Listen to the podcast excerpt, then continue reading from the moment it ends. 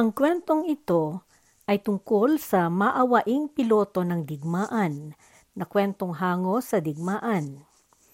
Ang napagsamang mga susunod na kwento ay nangyari noong ikalawang digmaang pangsandaigdigan. Nangyari ito sa magkabilaang panig ng daigdig at isinagawa ng dalawang nilalang na mga estranghero sa bawat isa. Mayroong katangiang taglay nilang pareho at ito ay ang kakaibang pagkamaawain. Itong unang bahagi ay tungkol kay Saburo Sakay. Kung iisipin ang karahasang nangyari sa pagsalakay ng mga Hapon noong panahon ng digmaan sa mga kuta ng panig ng alyansa na wala noong kahanda-handa, mahirap mapaniwalaan na mayroong mga mandirigmang Hapon na may damdaming pakikiramay o mayroong awa na makatao sa kapwa. Subalit si Saburo Sakay na isa sa mga pinakamagaling na pilotong mandirigmang Hapon ay may dakilang kalooban.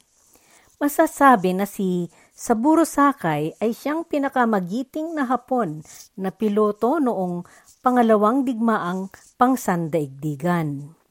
Sa loon ng panahon ng digmaan na siya ay nanilbihan sa kanyang bayan, umabot sa 64 na mga eroplano ng alyansa ang kanyang napabagsak at nasira. Ipinanganak si Saburo sa lugar na nagngangalang Saga at galing siya sa lahing samurai. Subalit, pagsasaka ng lupain ang ikinabubuhay ng kanyang pamilya.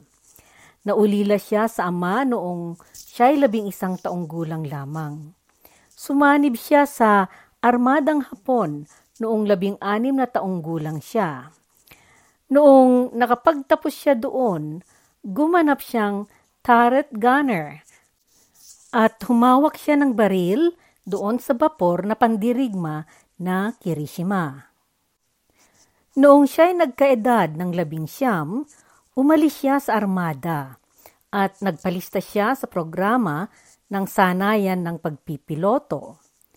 Noong nagtapos siya ng pagkapiloto, siya ang may pinakamataas na grado at niregalohan siya ni Emperador Showa ng relos na pilak. Ngayon, taon noon ng 1938, 1938, kasalukuyan noon ang paglalabanan ng Hapon at China. Naatasan si Sakay na magpalipad ng A5M Navy Type 96 fighter. Noong 1939, 1939, mayroon siyang pinabagsak na eroplano na DB-3 bomber ng mga Ruso na gamit nila sa pagbomba.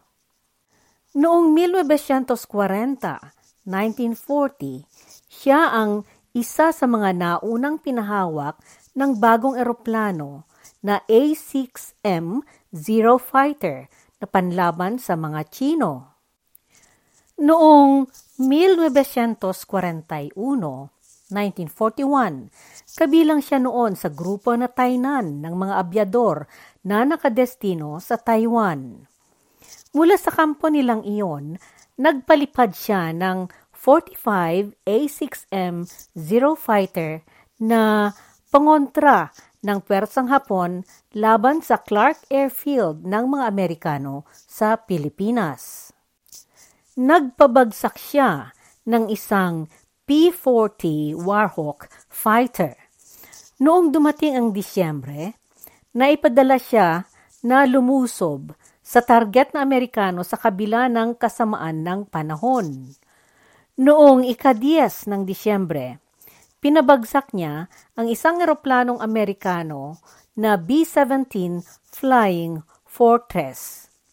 Noong 1900 42, 1942, nailipat siya sa isla ng Tarakan sa Borneo upang lumaban sa Dutch East Indies na ngayon ay Indonesia na ang kilalang pangalan. Habang siya ay naroon, nabigyan siya ng kautusan na pabagsakin niyang lahat ng eroplanong Amerikano ng mga alyansa at dapat na wala siyang patatawarin o hahayaang makalusot. Sa panahong ito nangyari ang pangyayaring ating aalamin sa susunod na salaysay.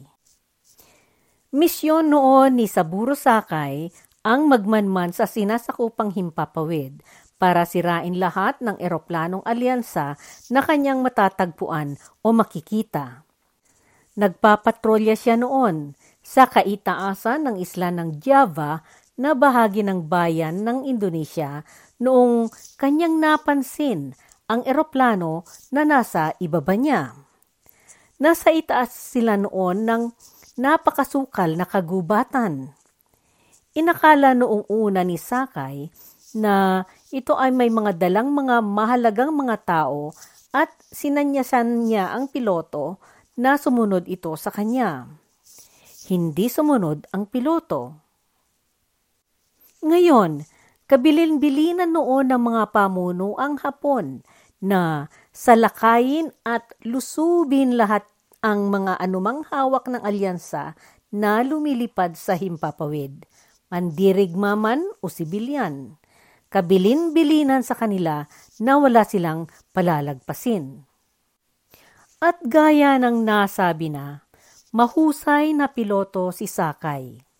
Galing ito sa lahing samurai. Sa panahong iyon, mayroon na siyang tala na 64 na eroplanong napabagsak.